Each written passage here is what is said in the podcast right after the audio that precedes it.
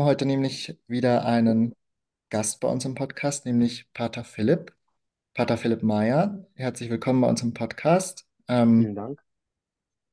wenn du du magst, wir waren ja vorhin schon beim Du, ich würde das jetzt hier einfach mal durchziehen. Du kannst gern, kannst dich gern kurz vorstellen. Wir werden heute zusammen über Kirche und Politik reden, ähm, weil das unsere Zuhörerinnen und Zuhörer auch schon längere Zeit sich jetzt gewünscht haben. Wie bist denn du eigentlich ins Kloster gekommen oder zur Kirche? Was war denn so der ausschlaggebende Punkt für dich, dass du gesagt hast, das ist es? Das wäre jetzt wahrscheinlich eine ganz eigene Podcast-Runde, wenn man das Fass jetzt richtig aufmachen würde. Also ganz kurz, ich komme aus Braunschweig, bin dort in der Braunschweiger Domsingschule musikalisch groß geworden, die ganze Kindheit und Jugend über, habe dann beschlossen, Kirchenmusik zu studieren, war also evangelisch getauft, habe dann angefangen in Heidelberg, habe dann nach kurzer Zeit gemerkt, dass das zu klein ist, dass ich doch katholisch werden will, bin nach Köln gewechselt habe dann da katholische Kirchenmusik weiter, kennengelernt, äh, weiter studiert, einen äh, Priester kennengelernt im Studium, der dort unterrichtet hat.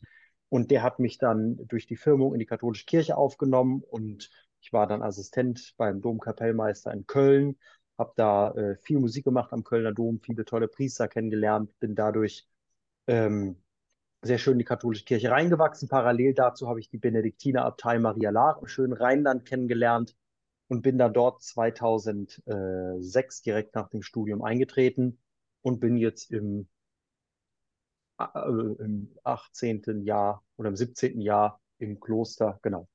Und bin dort, bin dort die ganz normale klösterliche Laufbahn durchschritten, habe im äh, Kloster nach dem Noviziat dann Theologie in Salzburg und Rom studiert, bin dann, habe dann 2011 die ewige Profess abgelegt. Das sind die Gelübde, die man dann ablegt für immer und dann bin ich 2014, also jetzt vor zehn Jahren, zum Diakon und 2015 durch den Kölner Erzbischof Kardinal Wölki zum Priester geweiht worden in Maria Laach und bin dort zuständig vor allem für die Kirchenmusik, für die sozialen Medien, für Jugend- und Berufungspastoral, für Fundraising. Das ist ein ganz wichtiger Job jetzt. Äh, genau, mach, habe ein paar Bücher schon geschrieben, schreibe noch an einer Doktorarbeit zum Thema im Thema oder im Fachbereich Wirtschaftsethik zum Thema der Hybridität eines Klosters zwischen Religion und Wirtschaft und äh, bin auch sehr interessiert an öffentlichen Diskussionen, an der Frage, wie es mit der Kirche weitergeht, auch wie es mit der Kirche in der Gesellschaft weitergeht, wie die sich positionieren sollte. Also passt das heute zum Thema Kirche und Politik ganz wunderbar. Wir haben jetzt eine Predigtreihe zur Fastenzeit etabliert, die nächste, übernächste Woche zum Aschermittwoch startet. Da kommt zum Beispiel der ehemalige Ministerpräsident von äh, Nordrhein-Westfalen, Armin Laschet, Monika Grütters, die ehemalige Kulturstaatsministerin aus Berlin ist dabei, Antonius Hamers, der Leiter des katholischen Büros beim Düsseldorfer Landtag, ist dabei. Also auch lauter Anknüpfungspunkte zwischen Kirche und Politik. Und ich bin gespannt, was da Ja, auch in Zukunft noch wachsen wird.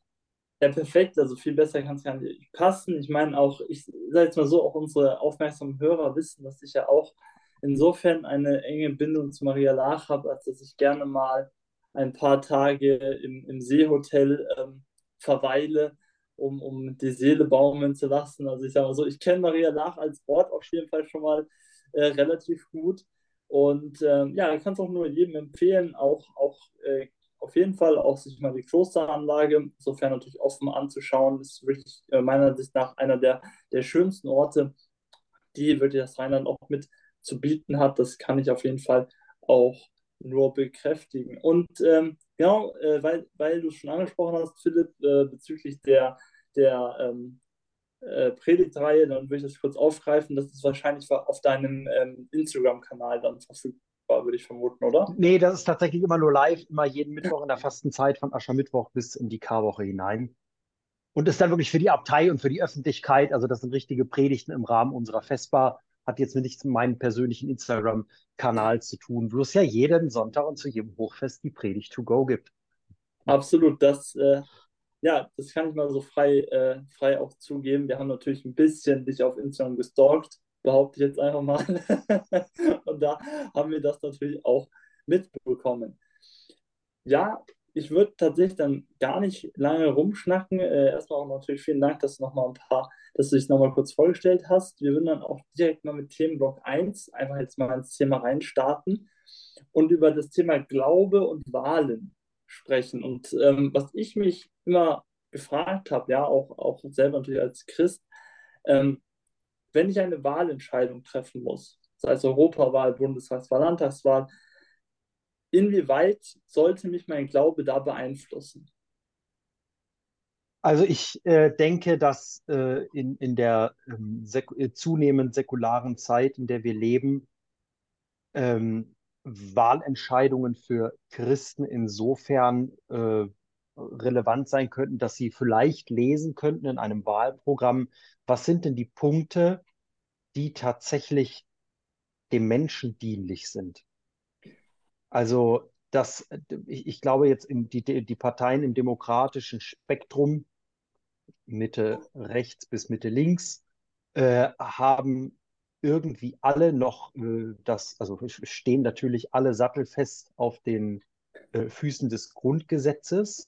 Und das Grundgesetz, ob man es heute gerne hört oder nicht, steht auf den Füßen der Menschenrechte und die fußen auf letztlich auf den zehn Geboten.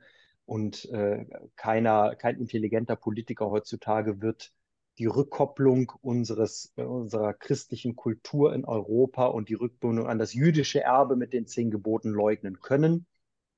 Und insofern ähm, geht es für mich bei einer Wahl immer um die Frage, was ist denn die Menschendienlichkeit des Ganzen? Ich würde da gar nicht, hm, also es ist, glaube ich, schwierig, da in, wirklich reinzugucken und zu gucken, was ist denn jetzt genau eins zu eins auf die zehn Gebote übertragbar oder auf die Anthropologie der Heiligen Schrift, also das Menschenbild, was ist denn übertragbar auf das, was Jesus getan hat, wie er gedacht hat, wie er auf die Menschen geschaut hat. Ähm, hm das immer eins zu eins umzusetzen, wird wahrscheinlich schwierig werden, weil es natürlich, und das sehen wir ja gerade in der aktuellen Zeit auch, äh, die Politik steht jetzt unabhängig mal davon, ob es nun gut gemacht ist oder nicht, steht natürlich vor enormen Herausforderungen, die man sich nicht alle direkt äh, ausgesucht hat. Mittelbar hängt natürlich immer alles auch an enormem Fehlver Fehlverhalten von äh, Menschen, die am Hebel der Macht sitzen. Ähm, aber ja, auch da, auch da geht ja dann schon die Frage los, inwieweit haben die denn eigentlich ein Bild des Menschen vor Augen, das weiter reicht als über den eigenen Egoismus hinaus. Ja, ja. Also ich halte ja, es für heute, ich halte es heute nicht für ganz einfach, äh, ein zu, ein zu, ich lese die Bibel, ich lese den Katechismus jetzt im, im Fall der katholischen Kirche und daraufhin treffe ich meine Wahlentscheidung, äh, weil das eins zu eins eben schwer umzusetzen ist. Und wenn ich den letzten Satz noch sagen darf, wenn ich nach Amerika schaue, wo die, wo die Gesellschaft unbeschreiblich gespalten ist, äh, auch innerhalb der, der christlichen Konfessionen, wo letztendlich alles an einer einzigen Frage hängt, bist du für oder gegen Abtreibung? Und dann sagt, dann bist du katholisch oder du bist es eben nicht mehr. Also ich bin absoluter Verteidiger des Lebensschutzes vom, von der Empfängnis bis zum natürlichen Tod. Aber dass wir das Ganze nur noch reduzieren auf die Frage nach Abtreibung oder nicht, wäre für mich auch nicht äh, menschendienlich, denn es gibt ja auch Menschen, die sich mit einer Frage im Moment einer Schwangerschaft, ähm, äh, die, die, eine Frage da in sich herumtragen, die vielleicht auch eines menschlichen Ratschlages bedürfen. Äh, und insofern sind das eben Themen, die sind so einfach nicht mehr äh, zu beantworten. Und ich habe da schon ein bisschen Angst in der aktuellen Situation unserer Demokratie, dass sich das auch einfach verhärtet und wir nur noch sehr grobschlächtig in ganz, äh, ganz grobe Bereiche unterteilen, wohin dann, wohin dann gesagt wird, das und das ist noch christlich und das ist es eben nicht mehr. Mhm. Da stellt sich auch immer oft die Frage, äh, ich sage mal nach dem guten Christen, hm, da möchte ich auch noch mal ein bisschen, ein bisschen einhaken. Du, du hast schon gesagt, man kann grundsätzlich äh, viele Ziele die auch eben in, in Parteiprogrammen drinstehen, gar nicht mehr so unbedingt von, von also trennen. Also äh, da hängt auch viel eben miteinander zusammen zwischen den grundsätzlich, sag mal, weltlichen Ziel und christlichen Ziel.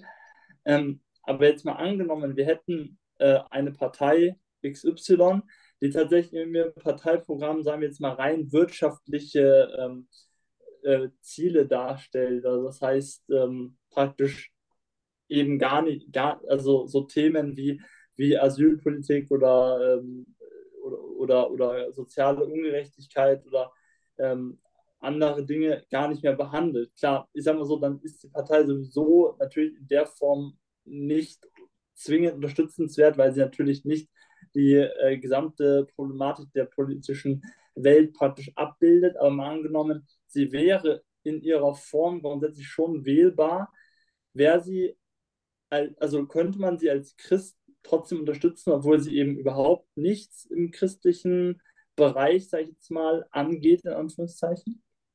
Ja, ich halte die Frage für, für zu spekulativ, denn ähm, am Ende, am Ende kommen wir in Deutschland, wird man an den Kirchen nicht vorbeikommen, weil wir eben kein laizistischer Staat sind, wie beispielsweise Frankreich. Kirche und Staat sind in Deutschland miteinander verknüpft. Und das mhm. ist äh, einmal natürlich historisch äh, also von einem historischen Standpunkt her gesehen, es ist nun einmal so gewachsen. Und es ist natürlich auch staatsrechtlich so, weil es die Staatsverträge, äh, nicht Staatsverträge, die Staatsleistungen gibt als äh, Wiedergutmachung für die äh, Enteignungen von Kirchen und Klöstern, obwohl die Klöster von den Staatsleistungen ehrlicherweise nichts haben. Äh, das darf hier auch mal gesagt werden. Und, äh, und wir ein Kirchensteuersystem haben, was nach wie vor bis hin zur Tagesschau äh, immer, also gern auch falsch dargestellt wird, als ob die Kirche die Kirchensteuer eintreibt. Der Staat treibt die Kirchensteuer ein. Es hat niemand im, im, Staat das Recht, eine Steuer einzutreiben, außer der Staat selber. Es liegt auch auf staatlichen Konten. Der Staat bekommt auch was dafür. Der behält nämlich die Zinsen ein. Also, wenn es denn noch welche gibt. Also, so einfach ist es eben nicht, das Ganze zu trennen.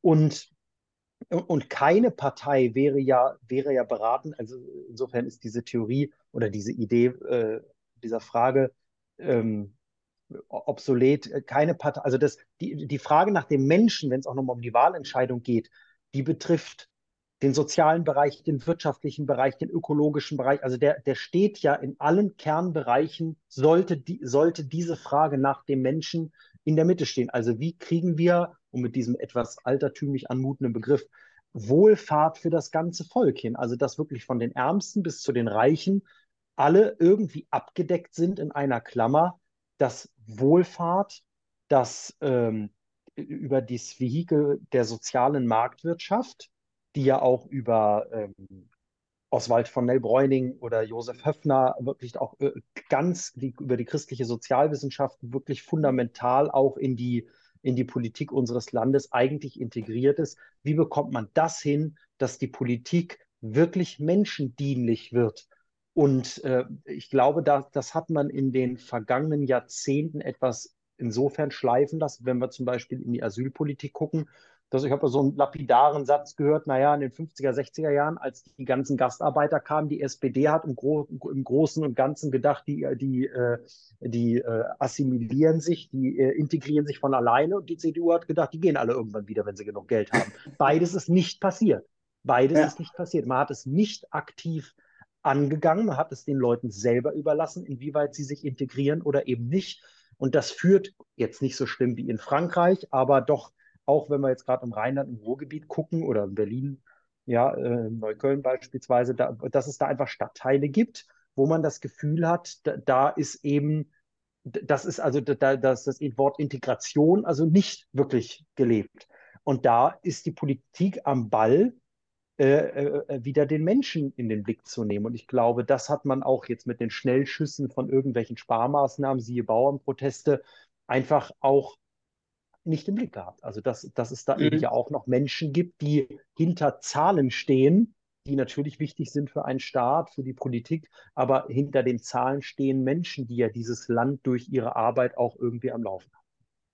Alles also insofern, insofern sollte man da, sollten zuerst einmal die Parteien gucken, dass sie dahin kommen, wirklich äh, die Menschendienlichkeit in den Blick zu nehmen. Wie schaffen wir es für die, die da sind, äh, die den Staat ausmachen? Und das ist ja nicht die, eine Ethnie, also die deutsche Ethnie, sondern das sind die, die hier leben. Ja, das muss man der AfD auch mal wieder sagen. Ähm, wie kriegt man es hin, dass die, die da sind, die den deutschen Staat bilden, sich wirklich zugehörig, integriert und wahrgenommen fühlen und dann darüber hinaus beispielsweise auch Richtung Europa und ganz global gedacht. Mhm. Jetzt hattest du schon die Asylpolitik angesprochen. Wir wollten auch darüber tatsächlich reden. Es ist ja vor kurzem ein deutlich schärferes Asylpaket verabschiedet worden. Ähm, nicht nur in Deutschland, sondern auch auf EU-Ebene. Was wäre oder was, was ist deine Ansicht dazu? Kann man dieses neue Asylpaket mit der biblischen Nächstenliebe vereinbaren? Also empfindest du das Asylpaket als menschendienlich, wie du es definierst? Oder vielleicht kannst du auch noch mal kurz sagen, was genau du unter dem Wort menschendienlich ähm, definieren würdest, weil wir das jetzt schon öfter gehört haben, dann ist es vielleicht auch noch mal ein Stück weit greifbarer. Ja, also ich glaube, was, oder was ich unter Menschendienlichkeit verstehe, ist, dass der Mensch in der Mitte des politischen Handelns steht. Dass der Mensch, dass die Politik dem Menschen zu dienen, Demokratie ist die Herrschaft des, äh, des Volkes. Also, dass die, die aus dem Volk für das Volk gewählt sind, dieses auch im Blick haben und nicht die eigenen Interessen. Also, wenn ich sage Menschendienlichkeit, haben die, die vom Volk gewählt sind und dessen Repräsentanten beispielsweise Bundestag sind, eine dienende Funktion. Die Macht, die ist nicht an sich gerissen, sondern sie wird verliehen. Ähm, das meine ich mit Menschendienlichkeit, dass man eben sich äh, dem Menschen zu dienen hat, den Menschen als, als den Grund überhaupt Politik zu machen. Wenn es keine Menschen gäbe, bräuchte es auch keine Politik. Ja, das ja. ist, sondern dass, dass, dass, dass, der, dass das Zusammenleben, die, die Wohlfahrt, habe ich gerade schon gesagt, das Zusammenleben des Volkes, der Völker so geordnet wird, dass zum Beispiel Unruhen und Ungleichheiten eigentlich von vornherein ausgeschlossen werden, weil wirklich auf den Menschen geguckt wird. Und da muss man dann wahrscheinlich politische Abstufung machen. Ich bin kein Politiker. Was ist denn die, jetzt beispielsweise mal nur auf die deutsche Politik gesehen, was ist denn hier der breiteste Teil der Bevölkerung? Das ist die arbeitende Bevölkerung, der sogenannte Mittelstand. Dann gibt es einen großen Teil, der ist irgendwie ähm, am Abrutschen unter eine sogenannte Armutsgrenze, wobei wir auch in Deutschland, das halte ich auch für wichtig, global gesehen nicht vergessen dürften, dass eine deutsche Armutsgrenze nichts mit dem zu tun hat, was in den Slums von Sao Paulo oder Rio de Janeiro äh, passiert oder auch in Afrika ja. passiert. Das ja. hat mit Armut hier in Deutschland noch lange nichts zu tun. Ähm, und dass man natürlich auch die Reichen im Blick haben muss, die mit ihrer Arbeit, also jetzt, ich meine, ich kein Lottogewinner, sondern es wird oft, oft auch eine reichen Schelte, passiert oft auch, denn das sind ja auch Leute, die diesem Staat dienen, also die durch ihre Hände Arbeit Großes aufgebaut haben, wo wiederum viele andere Menschen von partizipieren. Und das ist die große Aufgabe des Staates, der Politik, das unter einen Hut zu bringen und eben für, für eine soziale Gerechtigkeit zu sorgen. Nicht, dass alle, das wäre dann Sozialismus, dass alle dasselbe verdienen und eine ganz, ganz, ganz kleine Equipe von Leuten äh, den Sozialismus verwaltet und sich, da, und sich daran bereichert, ähm, sondern, sondern dass, es, dass alle Menschen in den Blick von Politik geraten und durch das politische Spektrum, durch das politische Handeln abgedeckt sind. Ähm, die Verschärfung, also jetzt, jetzt muss ich ähm, sagen, dass ich ähm, tatsächlich auch sehr lange, was die Asylpolitik angeht, etwas naiv gewesen bin. Also, dass Angela Merkel 2015 gesagt hat, wir schaffen das, schreibe ich ihrem dezidiert auch christlichen Kontext zu. Das, also das mhm. möchte ich einfach auch mal glauben. Ich glaube, die hat das auch aus einer, aus einer wirklichen Perspektive des Menschen gesagt, im Blick auf unser reiches Land, auf das Land, wo hier viel, viel Gutes ist, was wir zurzeit auch ganz viel unter den Scheffel fallen lassen. Auch die Politik äh, äh, sollte mehr mal in den Vordergrund halten, was wir in unserem Land alles können, was hier alles möglich ist. Ähm, Angela Merkel hat gesagt, wir schaffen das. Und jetzt weiß ich auch, okay, sie hat womöglich da das Volk und auch die anderen äh, in der Politik äh, wesentlichen Akteure zu wenig mitgenommen. Ich glaube schon, dass sie recht hatte mit diesem Satz, aber wenn das natürlich auch da nicht rückgebunden ist an alle, dass das Ganze Ängste schürt, Hashtag Überfremdung, dass dann mhm. Landstriche in Mecklenburg-Vorpommern Angst haben für Überfremdung, wo es überhaupt keine Ausländer gibt, wo es ja sowieso kaum noch Menschen gibt. Ja, also das ist schon, da, da sind ja auch irgendwie Schieflagen in die Gesellschaft gekommen, wo man schon auch echt den Kopf geschüttelt hat, wo Angst davor war, dass Arbeitsplätze wegfallen, obwohl wir noch nie so wenig Arbeitslose hatten. Ähm, also da, da sind ganz viele Dinge, diese Ängste der Menschen, die muss man ernst nehmen. Ähm, die muss man äh, aber auch, auch korrigieren Also sagen, okay, ihr mhm. habt vor etwas Angst, was nicht der Realität entspricht. Ähm, also, so, das war 2015.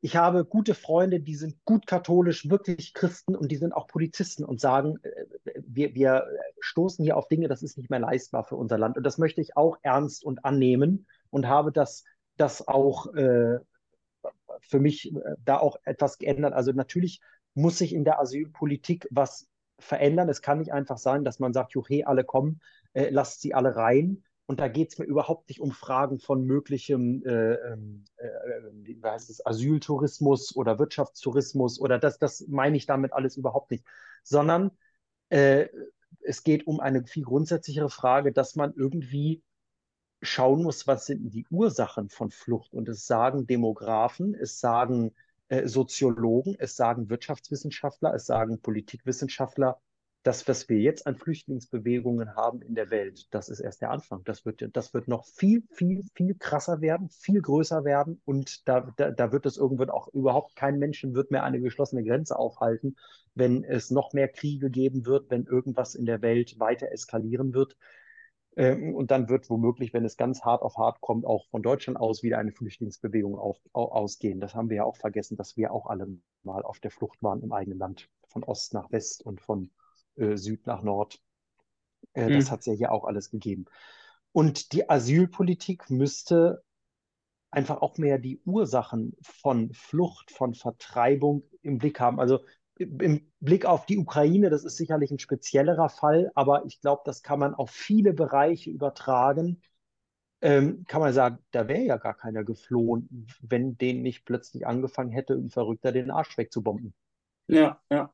Und das gilt, glaube ich, auch für Syrien. Das gilt, glaube ich, auch für äh, große Teile Afrikas. Also wir haben in Maria Laach selber einen Flüchtling aufgenommen, der ist aus Eritrea die Geschichte ist beeindruckend. Der hat tatsächlich diese ganz normale Flüchtlingsroute über die Sahara genommen, übers Mittelmeer genommen, ähm, weil er Angst hatte, in seiner Heimat zu bleiben. Ähm, und der ist super integriert und es wurde ihm wahnsinnig schwer gemacht, in Deutschland sich zu integrieren, an Arbeit zu kommen. Also alles das, was da heute vor, es muss schneller gehen, es muss äh, äh es muss, die Leute müssen in Arbeit gebracht werden, die wollen arbeiten und können nicht. Also da ist äh, Flüchtlingspolitik, Asylpolitik auch dran, sich dringend zu reformieren. Aber auch das ist ja eine gesamtdeutsche Agenda. Das gilt ja nicht nur für die Flüchtlingspolitik oder für die Asylpolitik. Ähm, aber was ich da auch gelernt habe bei, dem, äh, bei unseren Flüchtlingen, der gehört zur Elite seines Landes. Denn eine Flucht muss man sich leisten können. Das mhm. hat ungeheuer viel Geld gekostet, dass der überhaupt über Schleuser äh, eine Flucht ermöglicht bekommen hat. Und das Geld, es waren über 10.000 Dollar, die das gekostet hat. Also das muss sich, also die, die da aus Afrika hierher kommen, das ist in Deutschland, wäre das die Elite. Aber nochmal, um nochmal kurz das im christlichen Rahmen zu bleiben. Also du sagst, okay, ähm, 2015 äh, hat praktisch in Anführungszeichen gesagt, also sagt man aus, aus christlicher Sicht, aus, aus Nächstenliebe-Sicht, ja, ähm, die Grenzen müssen ja aufgemacht werden. Okay, also wir müssen helfen. Und jetzt wurde die Asylpolitik äh, ein bisschen verschärft. Ähm, Abschiebungen sind ein bisschen leichter zu unternehmen. Ähm, es sind mehr Abkommen auch mit Herkunftsländern äh, entsprechend geschlossen worden. Eine Abschiebung grundsätzlich in ein vermeintlich, ist jetzt mal sicheres Herkunftsland, ist das mit der Nächstenliebe vereinbar oder sagst du, spricht eigentlich gegen Nächstenliebe? Ähm, ich weiß nicht, ob, diese, ob, ob, dieses Wort Nächstenliebe, ob das, ob das darauf so einfach anzuwenden ist. Jetzt könnten natürlich ganz plakativ sagen, äh, nein, ist es, ist es irgendwie nicht. Ja? Mhm, mhm. ähm, auf der anderen Seite äh, muss man eben auch sagen, also wenn du sagst sicheres Herkunftsland, was sind die Beweggründe, und die Frage wird ja sein, was, also ich kann ganz direkt, wenn da ein Geflüchteter vor mir steht, sagen, okay, das ist jetzt gegen die Nächstenliebe, den abzuschieben. Aber mhm. die, Aus, die Ausbeute unseres Planeten, die Ausbeute ärmerer Länder, die, ist, ist das denn mit der Nächstenliebe kompatibel? Also ich, die Frage ist ja, was waren zuerst da, die Henne oder das Ei? Mhm. Also ist der Flüchtling an meiner Grenze das Problem oder der Grund, warum er an meiner Grenze steht. Und es wird zurzeit verständlicherweise natürlich viel über den Flüchtling, der da steht, diskutiert aber viel zu und, und wie wir ihn wieder wegkriegen, wie wir das definieren können, wohin wir ihn bringen, ob das, äh, ob das ein sicheres Land ist, ob, wo da die Probleme, aber worüber kaum diskutiert wird, und das ist ja das, was die Wissenschaft uns äh, anmahnt, äh, sind die Gründe, warum überhaupt in unser Land äh, ja. hingeflohen wird. Und das gebietet die Nächstenliebe, sich darüber mal Gedanken zu machen. Denn wenn der Flüchtling den die Nächstenliebe, die Nächstenliebe gebietet, aufzunehmen, ja. hier abgelehnt wird von den Menschen, die vor Ort sind, nach Hause aber auch nicht kann, weil er da in, in Armut verreckt, dann wird dieser Mensch zu einem Vehikel politischer ähm, Machenschaften oder, äh, oder äh, der, der, wir haben ja auch ein Recht, hier in unserem Land zu leben, äh, und zwar so zu leben, dass auch gutes Leben, ein gutes Miteinander ermöglicht wird. Und wenn plötzlich die Flüchtlinge zu einem Instrument werden, Stimmung zu machen im eigenen Land, sodass das eigene Land gespalten wird, dann ist das eine Form von Missbrauch, die wirklich pervers ist. Dass also auf, an, anhand von Menschen, die in größter Not hierher kommen, und ich glaube, das leugnen die allerwenigsten, dass das, dass, dass das eine Grundursache ist. Ich würde sogar mal behaupten, nicht mal die AfD. Ja, mhm. aber die Frage ist, wie sehr das im Blick genommen wird. Also, dass das eigene Land in Mord und Totschlag versinkt, weil diese Frage der Asyl- und Flüchtlingspolitik so sehr spaltet, das kann ja auch nicht der Sinn der Sache sein. Also muss auch mindestens so, so, so viel geschaut werden, wie auf das Individuum, das kommt, wie auf die Frage, warum das Individuum kommt. Aber ich bin kein Politiker, darauf habe ich natürlich politisch ähm, keine Antworten. Ja, das, ja, das, klingt, ja. das klingt dann, da ist auch die Gefahr natürlich aus dem Christlichen, wenn du das immer nur auf die Frage der Nächstenliebe reduzierst, dass das dann irgendwie wie, eine, wie, wie die christliche Legitimierung von Kommunismus klingt. Am Ende ja, wäre es ja. das ja. Also all, allem das, das Gleiche. Ja, das ist aber, ob das jetzt gemeint ist, äh, weiß ich nicht. Und ob die biblische Botschaft in ihrer wortwörtlichen Auslegung auf das zu übertragen ist, was wir in Deutschland seit 70 Jahren haben, äh, ist, ist, nicht ganz, ist nicht ganz einfach zu übertragen. Also es ist weitaus komplexer, als einfach zu sagen, liebe deine Nächsten. Das kann man nämlich auf verschiedenste Formen, glaube ich, äh, in die Tat umsetzen. Und das wäre schon auch eine Frage der Politik, also auch die, schon auch eine Frage der Liebe. Also ist es die mhm. Aufgabe mhm. eines Politikers, wirklich auch zu lieben? Sein Volk, das, man sagt Liebe zum Volk, das meint ja nichts Erotisches oder, oder Amoröses, sondern das meint ja eine, das ist eine Haltungsfrage. Ich hätte dazu jetzt nochmal eine Nachfrage, weil ich hatte das Gefühl, du hast ganz viele ähm, wichtige Punkte genannt. Und bei mir hat sich aber zweimal noch eine Frage ergeben. Zum einen meintest du ja, in Deutschland ist die Kirche und der Staat nicht, nicht äh, getrennt. Und ich hatte aber gerade bei deiner Antwort häufig das Gefühl, dass du sehr die Politik in die Pflicht nimmst, Dinge zu, Dinge anzusprechen, Dinge zu lösen. Letztendlich das, was ja auch die Aufgabe von Politik ist. Aber ich habe mich gerade gefragt bei deinem Beispiel zu Mecklenburg-Vorpommern, dass dort ähm, wie man ja weiß, so Ressentiments gegenüber Geflüchteten besonders groß sind, obwohl sie vielleicht gar nicht so der Realität entsprechen.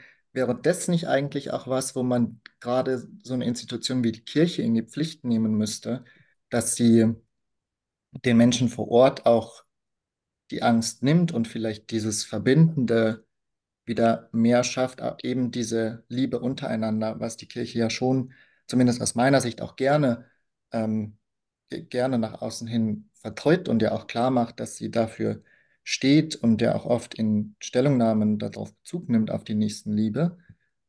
Ähm, ja, vielleicht bleiben wir erstmal dabei. Wie, wie, wie, wie siehst du da die Rolle von der Kirche? Also kann die Kirche, hat, hat die Kirche eine Mitverantwortung für die Politik? Also ich glaube, dass die Kirche immer wieder die Botschaft des Evangeliums hochhalten. Und das ist ihr Kerngeschäft. Und ähm, ich selber, ähm, also um, ganz konkret, ich glaube, dass das sehr viel vor Ort in dem Verein passiert. Ob das in die Breite, um beim blöden Beispiel Mecklenburg-Vorpommern zu bleiben, ob das da in die Breite hinein wird, ist schon mal die Frage, wie sehr lebt denn da überhaupt noch der christliche Glaube? Also wir haben da ja nicht nur Diaspora im katholischen Sinne, dass da eher eine evangelische Gegend ist, sondern wir haben da eher Tabula rasa, da ist nämlich überhaupt nicht mehr viel. Also ist da, die Frage ist, von, sorry, wenn ich dich da, wenn ich da kurz einhacke, ist für dich dann das Fehlen von Kirche gleichzusetzen mit gesellschaftlicher, ich nenne es jetzt mal Spaltung, auch wenn es nicht das richtige ja, ist. Ja, ja. Also ich glaube, dass. Aber, aber wie äh, passt das dann damit zusammen mit den USA? Weil da hattest du ja auch gesagt, dass dort, ähm, dass, dass dort sehr heftig um, um, um Religion gestritten wird, aber die USA sind ja sehr, zumindest ein Teil davon ist sehr, ähm, sehr christlich geprägt oder sehr biblisch geprägt. Dann sind ja dann häufig Freikirchen. Ja. Also hat es zum, ist das ein Widerspruch? Ähm, ich glaube, dass ähm, wir mehr und mehr merken, dass der christliche Glaube im Westen verschwindet oder marginalisiert wird. Ich glaube, dass viele Menschen schon irgendwie dieses christliche Fundament in ihrem Leben kennen, dass, es die, dass die sich irgendwo noch herleiten können, dass, dass das da ist. Aber was wir ja nicht nur im christlichen Glauben, sondern eben auch in der Politik, siehe Parteimitgliedschaften, in den Gewerkschaften, Mitgliedschaften. Wobei zurzeit ändert sich das gerade ein bisschen. Mal schauen, wie lange das anhält oder wohin das noch geht. Aber äh, es hätte etwas mit der Frage nach der Verbindlichkeit zu tun. Der christliche Glaube ist ja nicht einfach eine Lebensphilosophie. Der christliche Glaube verlangt vom Christen etwas sehr Konkretes. Der ist nicht einfach ein Giveaway, wo man sagt, dann fühle ich mich am Ende des Tages ein bisschen besser und kann ein bisschen netter einschlafen, sondern der christliche Glaube stellt den Menschen vor ein Hop oder Top. Und das mögen wir heute nicht mehr so. Ich möchte mich nicht binden lassen. Ich möchte frei sein. Und ähm, das führt dazu, dass es eine Art, also dass der Glaube degeneriert zu einer Art Wohlfühlreligion. Also äh, man macht, man, man, man äh, bastelt sich so die, die Sachen zusammen, äh, was einem gerade passt. Also wenn man so einen Setzkasten nimmt, also Soziales, Frieden, Liebe, das ist alles nett, das kann ich mir nehmen, das passt irgendwie.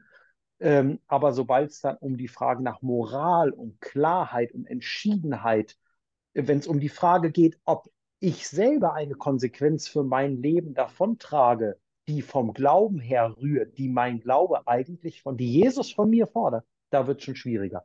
Und ähm, das ist die eine Seite. Und auf der anderen Seite erleben wir eine immer stärkere Radikalisierung. Das heißt, ich habe, ich habe das Gefühl, dass die Freiheit, dass die Liberalität, die freiheitliche Liberalität unserer westlichen Welt derzeit an ihre Grenzen stößt. Wir haben eine Grenze erreicht, eine Grenze der Freiheit erreicht, ähm, und das merken wir daran, dass da irgendwas gerade kippt. Eine total geöffnete Welt, ein freiheitliches Europa stößt auf Grenzen. Grenzen werden wieder dicht gemacht. Nationen schotten sich ab. Der Nationalstaat ist wieder im Kommen. Ähm, aus der, die EU wird in Frage gestellt, weil auch da sehr viel das, die, die, ich sag mal, die unguten, die schwierigen Seiten der EU äh, in den Fokus gestellt werden und nicht das Gute nicht das, äh, das was, was EU auch ist. Und ich glaube, das kommt daher, weil der Mensch am Ende mit dieser, also eine Freiheit ohne Verbindlichkeit ist, ist nicht lebbar. Und die Frage ist, wenn der Glaube es nicht mehr ist, der meinem Leben einen gewissen Halt und eine gewisse Richtung gibt, dann muss es ja irgendetwas anderes sein, weil ich mit der Freiheit nicht umgehen kann, weil sie mich in eine gewisse Orientierungslosigkeit reinführt. Wenn ich alles machen kann, wenn mir alles zu Füßen liegt, wenn mir alles zur Verfügung steht, dann also das ist so meine Wahrnehmung unserer Welt derzeit, dann führt das zu einer gewissen Orientierungslosigkeit. Wenn ich alles kann, ja, woran orientiere ich mich? Was will ich denn eigentlich noch? Wenn alles möglich ist, was ist denn das Richtige? Früher mhm. hat die Kirche, hat der christliche Glaube darauf eine Antwort gegeben. Das ist weggebrochen, zum Teil ja schon so, dass jetzt eure Generation und die etwas noch jüngere Generation ja schon überhaupt nicht mehr mit dem christlichen Glauben in Berührung gekommen ist, was übrigens auch wieder eine riesige Chance ist, anderes Thema. Ähm, aber dass, der, dass gerade diese Freiheit an eine Grenze gestoßen ist und da etwas am Kippen ist, zurück in eine Form von Autoritarismus, den mir nicht mehr persönlich mein Glaube gibt, also Glaube als Autorität in meinem Leben. Wenn Jesus sagt, liebe deine Nächsten, was heißt das eigentlich für mich? Was ist dann in meinem Leben Go und was ist No-Go. Wenn diese Größenordnung nicht mehr da ist, ich aber mit dieser schier unendlichen Freiheit nicht klarkomme, braucht es eine Grenzziehung, die von irgendwo anders herkommen muss. Und das ist in dem Fall beispielsweise die Politik. Und darum, das ist für mich eine Antwort darauf, warum der Nationalstaat, warum der Nationalismus, warum diese Abschottungsbewegungen gerade wieder so im Kommen sind.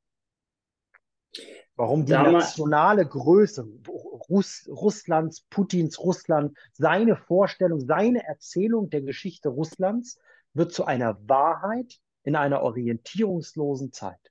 So ist Russland gewesen und so kann es wieder werden. Weiß nicht, ob Russland jemals so gewesen ist. Ja, aber da wird eine Geschichte, da wird einer, einer Galionsfigur die Autorität zugesprochen, eine Geschichte erzählen zu können, die für eine, die, die eine neue Wahrheit wird für Menschen, die orientierungslos und ängstlich sind. Jetzt ist aber natürlich schon so, dass natürlich die Personen, die weiterhin auch, ich sag mal, in der Kirche sind, durchaus sich auch ähm, erhoffen von der Kirche, eine entsprechende Orientierung zu bekommen. Und ich muss sagen, zum Beispiel auch ich persönlich empfinde. Ist das so? Das ist schon so. Also wenn ich persönlich, äh, wenn ich in die Kirche gehe, ja, ähm, und ich sage jetzt mal so, ich schaue auf die Woche zurück und da ist ähm, ich, was passiert, sage ich jetzt mal, was, ja, sei, sei es der Nahostkonflikt oder sei es äh, auch der, auch der Angriffskrieg äh, auf die Ukraine oder sei es äh, irgendein Treffen von der AfD äh, bezüglich äh, Thema Remigration oder all so Zeug, ja, dann gehe ich natürlich schon in die Kirche, habe natürlich meine eigenen Gedanken, weiß grundsätzlich schon, was ist falsch, was ist richtig, sozusagen in meinem Gedanken, ja, würde aber natürlich schon hoffen, dass eben auch von der Kirche mal, das muss jetzt nicht, das muss jetzt nicht eindeutig, also mir muss jetzt nicht äh, vorne jemand erzählen, ja, ähm, wählt alle nicht die AfD, die ist scheiße, ja, darum geht es nicht. Aber mal nicht so, nicht so nebulös, so zwischen, zwischen den Bänken stehen, so nichts Eindeutiges sagen wollen, aber auch in eine Richtung lenken wollen.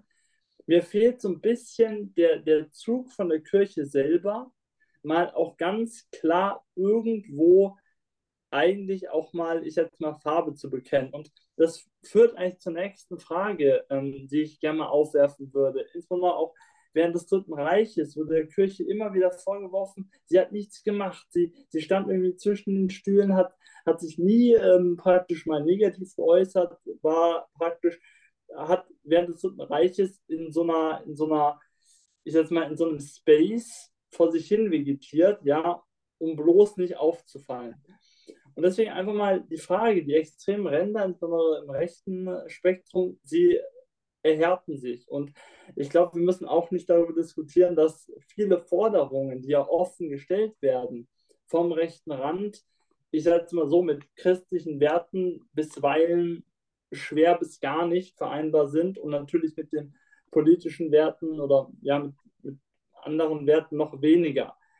Und deswegen möchte ich mal eine Frage oder möchte die Frage stellen, wie sehr darf sich denn die Kirche praktisch einmischen in dieses, wie soll ich sagen, ja, in, in, in diese um, sich umwälzende Welt. Also wie sehr darf praktisch der, der, der, der, der Pfarrer, der Abt äh, vorne äh, praktisch auch seine eigene Meinung äh, mal einbauen und mal ganz klar sagen, äh, was Sachlage ist. Ähm, jetzt hast du schon wieder gesagt, seine eigene Meinung einbauen. Also Ja. ich, ja, ich, also, ja, ich, ich weise nur darauf hin, weil das, das ist, man rutscht da eben schnell, man rutscht da eben schnell rein. Also ich habe, ähm, ich glaube, die Kirche wird nur dann relevant bleiben in unserer Gesellschaft, wenn sie die Botschaft des Evangeliums hochhält und Mhm. dem Menschen, der kommt, durch das durch die Verkündigung des Evangeliums eine Handlungsweisung an die Hand gibt, wie christliches Leben gelingen kann. Und Mhm. dann dem Menschen zutraut, das auch zu tun. Und zwar nicht über politische Postulate. Wenn du Christ bist, musst du die CDU wählen, weil da steht das C im Namen, Ja. sondern wenn du Jesus wirklich in dein Herz lässt, dann wird sich auch deine Haltung zum Menschen hinwenden. Es gibt so einen schönen über die zehn Gebote. Äh, da gibt es eine Übersetzungsmöglichkeit, die heißt nicht, du sollst nicht, du darfst nicht, sondern wenn du wirklich glaubst, dann wirst du nicht töten, dann wirst du nicht stehlen, dann wirst du nicht die Ehe brechen, dann wirst du nicht lügen. Wenn du wirklich glaubst, dann tust du das nicht, weil du das gar nicht tun willst. Mhm. Mhm. Und ich glaube, wir müssen als Kirche, also als Kirche haben wir nur die eine einzige Chance, an Relevanz zurückzugewinnen in unserer Gesellschaft, wenn wir nur und ausschließlich das tun, was unser Kerngeschäft ist, nämlich das Evangelium zu verkünden. Und das ist das Vehikel, das Menschen wieder in Bewegung setzt. Wenn du Christ bist, wirklich Christ bist und nach ganzem Herzen Jesus Christus suchst und versuchst, seine Botschaft in deinem Leben umzusetzen, auch unter Umständen gegen deinen eigenen Willen. Das was eigentlich würde ich ja jetzt gerne, aber das ist mit dem Evangelium nicht kompatibel. Also Mhm. dich auch ein Stück weit selbst beschränkst, Ja. dann wird das auch in deinem Leben eine ganz andere Rolle spielen. Äh, Im ersten Petrusbrief, oder äh, zweiten, Pe- ja, weiß gerade, im Petrus, zweiter, erster oder zweiter Petrusbrief, weiß gerade nicht auswendig, da kommt die Stelle, wo, wo dem Christen gesagt wird, lebe so, dass du gefragt wirst nach dem Grund deiner Hoffnung. Also da wird dem Christen gesagt, lebe dein Christentum so, dass du gefragt wirst. Warum machst Ja. du das so? Und die ersten Christen wurden von einem Geschichtsschreiber, also von einem Welt, äh, von einem äh, äh, Historiker, von einem Weltlichen beschrieben als mit dem Wort seht, wie sie einander lieben. Also von außen hat man die, auf die Christengemeinde geschaut und hat gemerkt, da läuft etwas anders als im Rest der Welt. Und da müssen wir wieder hinkommen. Mutter Teresa hat nicht die große Politik gemacht. Sie ist zu den Menschen hingegangen und hat ganz konkret vor Ort geholfen. Und ein Adenauer hat aus seinem Glauben heraus auch versucht, Politik zu machen. Und da wurde es schon wieder schwieriger, weil man, da sind es dann wieder Kompromisse, da muss man äh, Koalitionen bilden, da muss man umeinander ringen, werben, wie auch immer. Aber ich glaube, ähm, die Kirche muss sich positionieren, aber nicht für oder gegen eine Partei oder eine politische Richtung, sondern für das Evangelium. Das ist ihr Kerngeschäft. Und nur so kann sie Menschen wieder zurückgewinnen. Wenn, wenn das, denn wenn sie politisch wird, die Kirche, passiert mit ihr doch nur genau dasselbe, was in der politischen Partei auch passiert. Dann Mhm. kommt sie in ein, ja, ja, weiß ich ja, Abtreibung ist eigentlich gegen das Evangelium, aber na, da gibt es ja auch die Notsituation und da muss man mal gucken und, und ja, also dann kommt, dann kommt da plötzlich ein Lavieren rein, was die Aufgabe der Politik ist und da kann ich es auch verstehen. Aber Mhm. was nicht die Aufgabe, Jesus sagt, euer Ja sei ein Ja und euer Nein sei ein Nein, aber so kann man keine Politik machen. Ja, ja, absolut. So klar. kann man, so, so kann man aber christlich leben. Und das aber unter dem Preis, dass mein Leben tatsächlich auch eine Veränderung widerfährt. Wenn ich das Wort Jesu ernst nehme, euer Ja sei ein Ja und euer Nein sei ein Nein, dann muss in meinem Leben sich etwas ändern. Und zwar heute, jetzt. Mhm. Und unter diesem Postulat versuche ich, mein christliches Leben zu leben und dann immer wieder am Evangelium, am Wort des Herrn, an Jesus abzugleichen und von daher mein Leben zu gestalten. Dann gehe ich, also mir ist ein, eine Geschichte ist mir so eingefallen. Ich war in Hannover am Hauptbahnhof und es kommt ein junger Kerl, ein Obdachloser auf mich zu und will was von mir haben. Und ich gebe dem zwei Euro. Und komme dann aber auch noch ein bisschen mit dem ins Gespräch. Dann kam die U-Bahn, ich musste weiter. Dann war ich sechs Wochen wieder da und dann kommt er wieder zu mir und sagt, wir kennen uns schon. Und haben wieder ein bisschen miteinander gesprochen. Und ich glaube, dass, dass sowas, also wie, wie nehme ich denn den, der da am Boden sitzt und bettelt, wahr? Schmeiße ich dem einfach einen Euro hin und gehe weiter? Oder nehme ich ihn als Menschen wahr? Wie nehme Hm. ich den, der in Not ist, wahr? Der an der Grenze steht, ist? Wie nehme ich den wahr? Wie kann ich da helfen? Wie kann ich auch meine Politik, mein politisches Agieren so gestalten, dass aus meinem Handeln das Evangelium sichtbar wird? Frère Roger, der Gründer von äh, Thésée, hat einmal gesagt, lebe das vom Evangelium, was du verstanden hast, und sei es auch noch so wenig. Und ich glaube, das ist die Handlungsanweisung, die die christliche Kirche dem Menschen mit an die Hand geben muss, egal ob er in der Abfallentsorgung bei Rewe an der Kasse oder im Bundeskanzleramt sitzt. Und ich glaube tatsächlich, dann wird sich was ändern. Nur dann. Und das ist der Alles Job klar. der Kirche. Das ist der Job der Kirche, weil, weil wir werden immer weniger und äh, kleiner. Und wenn wir uns dann nur noch verstricken in, äh, in der, in der äh, äh, wie, wie können wir irgendwie noch den, das letzte Quäntchen gesellschaftlichen Einfluss festhalten, das werden wir sowieso nicht schaffen. Einfluss werden wir nur gewinnen, indem nicht wir als Kirche uns Einfluss ermöglichen, sondern indem wir Christus Einfluss ermöglichen durch unser Tun in unsere Gesellschaft. Alles klar. Ja, vielen Dank. Ähm, Ich finde, das ist eigentlich ein sehr, äh, oder was heißt finde, ist eine sehr klare Antwort und auch äh, für mich absolut ähm, nachvollziehbar. Ich weiß nicht, Oskar, ähm, gibt es von dir noch was von deiner Seite? Ich hätte noch eine Frage zur, ähm, zum, zum Evangelium oder über das, was, was du gerade erzählt hattest. Ähm, ich hatte dich jetzt so verstanden und korrigiere mich gerne, wenn ich da falsch liege, dass die Kirche sich eher rückbesinnen sollte auf ihre ursprünglichen Werte oder auf das, was sie mal war, eben auf das Evangelium, auf diese Kernelemente daraus.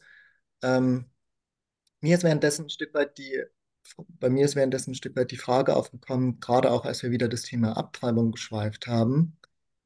Inwiefern siehst du denn die Kirche oder diese kirchliche Lehre eigentlich noch ähm, als zeitgemäß an, auch in, in dem Sinne, dass die, wir haben ja auch über Freiheit geredet und dass Freiheit ja auch Grenzen braucht und dass es aus deiner Sicht früher der christliche Glaube war. Ich bin ganz ehrlich, ich bin mir nicht sicher, inwiefern ich da mitgehen würde. Ich hatte oft das Gefühl, der christliche Glaube auch in der Geschichte hat sehr viele Menschen auch sehr beschränkt und ganz viel Freiheit wurde sich da so ein bisschen von Gruppen, unter anderem auch von Frauen eben erkämpft. Und die Rolle von Frauen ist ja auch immer noch heiß umkämpft in der katholischen Kirche. Wa- Was, ja, vielleicht auch, was ist eigentlich deine persönliche Position dazu? Inwiefern passt das alles zusammen? Ähm, also ich, ich glaube, dass das Evangelium immer den Menschen im Blick hat. Und dass nicht immer alles, was aus dem Evangelium gemacht hat, diesem Blick auf den Menschen gedient hat oder von diesem Blick her inspiriert man. Natürlich, die Kirche ist ein Weltunternehmen, die Kirche ist weltweit unterwegs, das ist ein riesiger Machtfaktor ähm, geworden im Laufe der Geschichte. Und insofern hat sie, weil wir alles Menschen sind, gibt es da auch eben viel Ungutes, Unglückliches in der Geschichte der Kirche. Aber das liegt nicht begründet in der Kraft des Evangeliums, sondern in äh, politischen Machenschaften von uns Menschen. Das würde ich erstmal äh, ganz klar auseinanderhalten. Und äh, in einer, in einer, also äh, in einer idealen Welt, also nehmen wir, du hast es ja gerade auch nochmal angesprochen, ich habe es vorhin auch gesagt, nehmen wir mal ruhig dieses heikle Thema Abtreibung.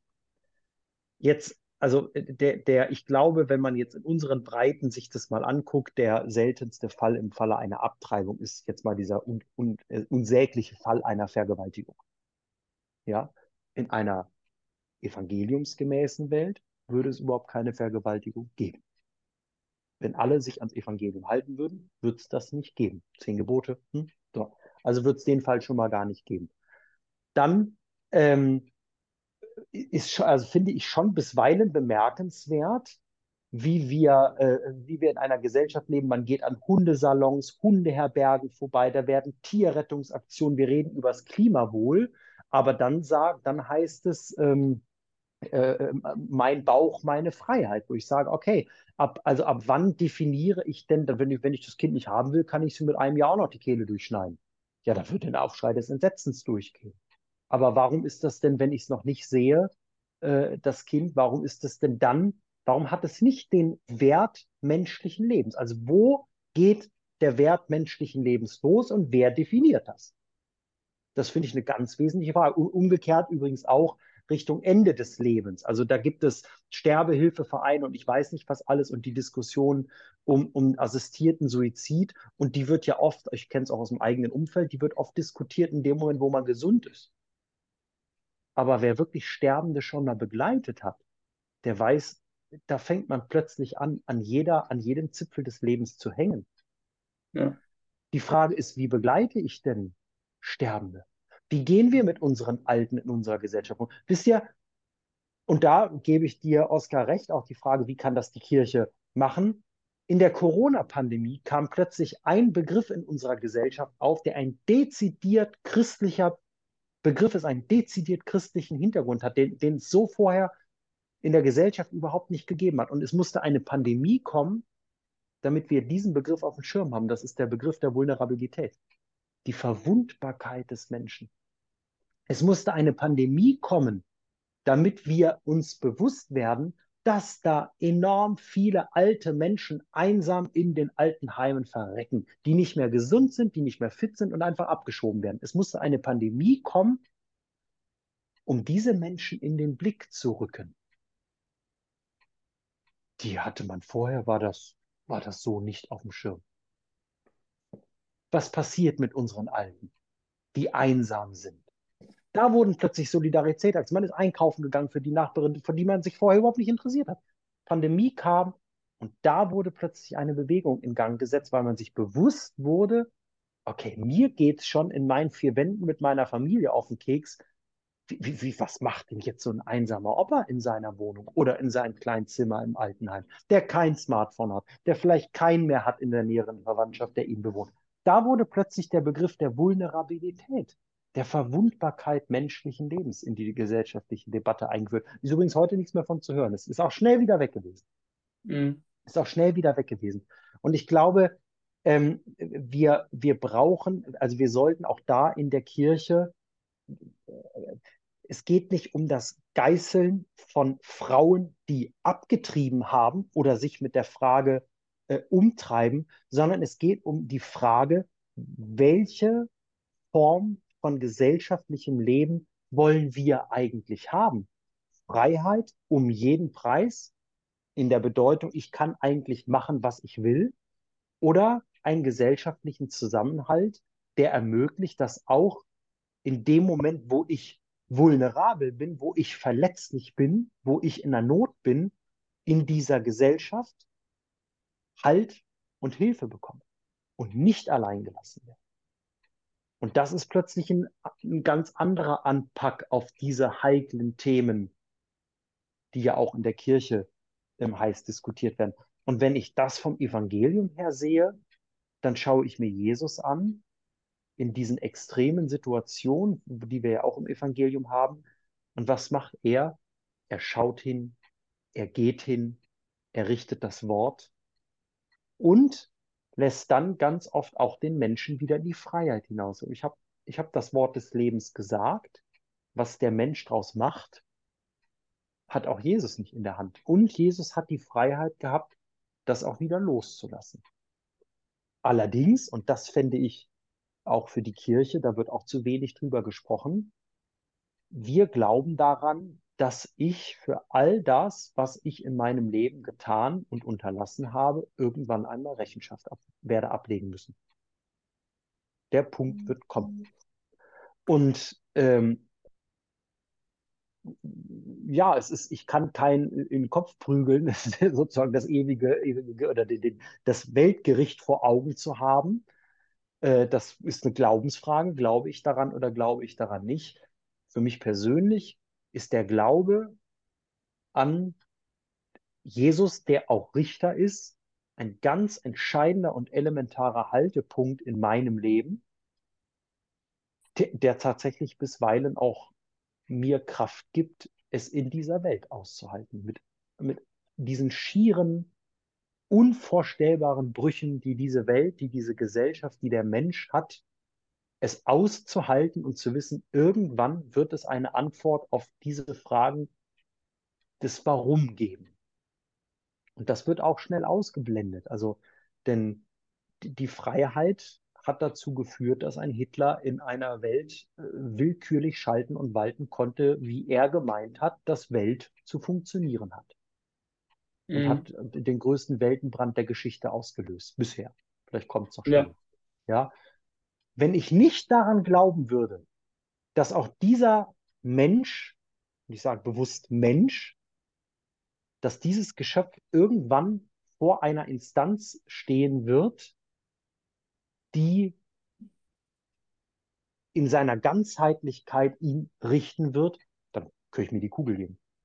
Mhm. Dann, macht diese, dann macht diese Welt doch überhaupt keinen Sinn. Also welchen ja. Sinn hat das? Dann, dann ist halt Afrika, dann ist alles, was, was im globalen Süden verankert ist, halt zum Verrecken äh, auserkoren. Dann ist das halt so. Wir können, äh, wir sind privilegiert, dass wir hier im Westen groß geworden sind. Das ist gut, gut. Also machen wir die Schotten dicht, lassen das ganze Gesocks draußen und leben weiterhin in Saus und Braus auf Kosten der restlichen Welt ist eine Haltung, aber es ist nicht die Haltung des Evangeliums und die Haltung des Evangeliums zielt darauf ab, dass in dieser Welt eben nicht alles vollkommen ist.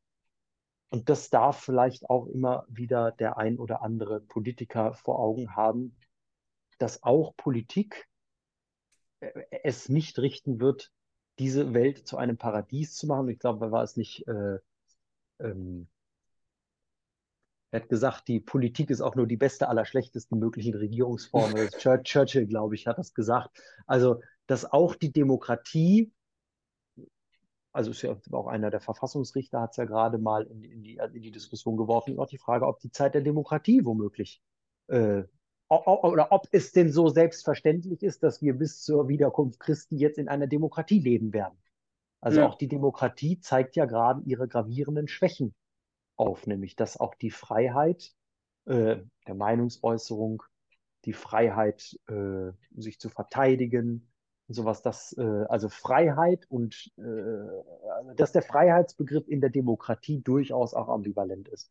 Das zeigt sich gerade. Und da ist für mich immer wieder äh, ein ganz wesentlicher Haltepunkt die christliche Hoffnung, die auf etwas abzielt, was erst anteilig da ist, aber erst noch im Werden ist. Und das ist für mich keine Jenseitsvertröstung. Ich lebe gerne in dieser Welt und ich glaube, das Evangelium gibt mir einen wichtigen Haltepunkt, eine wichtige Richtschnur an die Hand, das Leben auf dieser Welt, mein Leben in dieser Welt gut und mit Blick auf mich, auf Gott und auf meine Mitmenschen zu gut zu gestalten zu können, aber auch mit dem Wissen, dass eben hier nicht alles vollkommen ist, dass das Vollkommene erst noch kommen wird. Ja, ja, ähm, ich bedanke mich tatsächlich an der Stelle auch äh, schon für die Ausführungen im Hinblick auf die Zeit. Äh, bis hierhin erstmal vielen Dank natürlich für die Antworten. Ähm, ich muss auch sagen, dass, dass mir tatsächlich die Ausführungen ähm, viel zum, zum Nachdenken gegeben haben, was ich ähm, gar nicht, äh, was ich eigentlich ganz schön finde. Ähm, ich würde tatsächlich dann auch äh, langsam zum Ende kommen. Lieber Philipp, du hast äh, Musik studiert. Wir beenden unsere Folgen oft mit dem Musiktipp der Woche. Ähm, das würden wir an der Stelle auch dir überlassen. Und ich gebe auch nochmal für dich für ein paar abschließende Worte und äh, bedanke mich an der Stelle schon mal sehr, sehr herzlich. Ähm, und äh, hat mir unglaublich viel Spaß gemacht. Ja, ich bedanke mich bei euch beiden. Ich finde großartig, dass ihr das macht, dass ihr äh, damit auch etwas dazu beitragt, dass Gesellschaft gestaltet wird, dass Politik äh, eine, eine Realität bekommt, die etwas äh, basaler ist als Diskussionen im Deutschen Bundestag. Äh, und das ist, das ist, äh, das ist ganz wichtig und es macht dann auch wieder Hoffnung, wenn junge Menschen sich so engagieren, ihre freie Zeit äh, im Studium dran geben, um, ja, um sowas zu machen, um auch irgendwie sich selber mit ihren Fragen auseinanderzusetzen und ins Gespräch und in Diskussion zu kommen.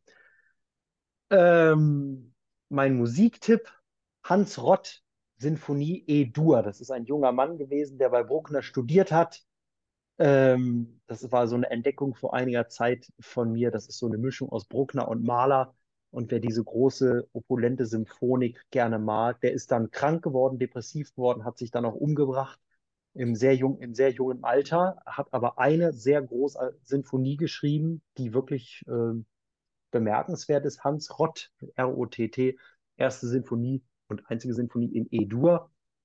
Die kann ich sehr empfehlen, wer es mal opulent mag.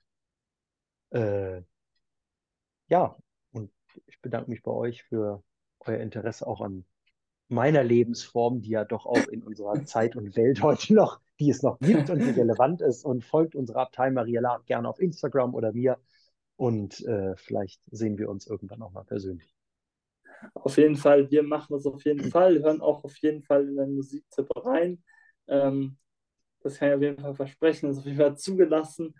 Und ähm, also der Musiktipp ist zugelassen, so logischerweise. Nein, ich bedanke mich nochmal ganz herzlich. Äh, Oskar, gebe nochmal für dich für abschließende Worte und beende dann ganz üblich die Folge, oder? Genau, Sebastian. Ich bedanke mich natürlich auch sehr herzlich, vor allem erstmal fürs Zuhören und für das sehr interessante Interview, das, das zumindest mir sehr neue, ähm, einen sehr neuen Blick auf die Welt präsentiert hat, mit dem ich vorher wenig Berührung hatte. Ähm, in Eigenwerbung für unseren Podcast möchten wir auch noch mal darauf verweisen, dass ihr uns natürlich gerne auf Instagram folgen könnt. Bewertet uns auf Spotify, auf Apple oder wo wir sonst noch überall zu finden sind. Und ansonsten sagen wir, wir wünschen euch eine schöne Woche und Sebi, dein Schlusswort. Bis nächsten Dienstag. Alles Gute, stay tuned und gute Nacht.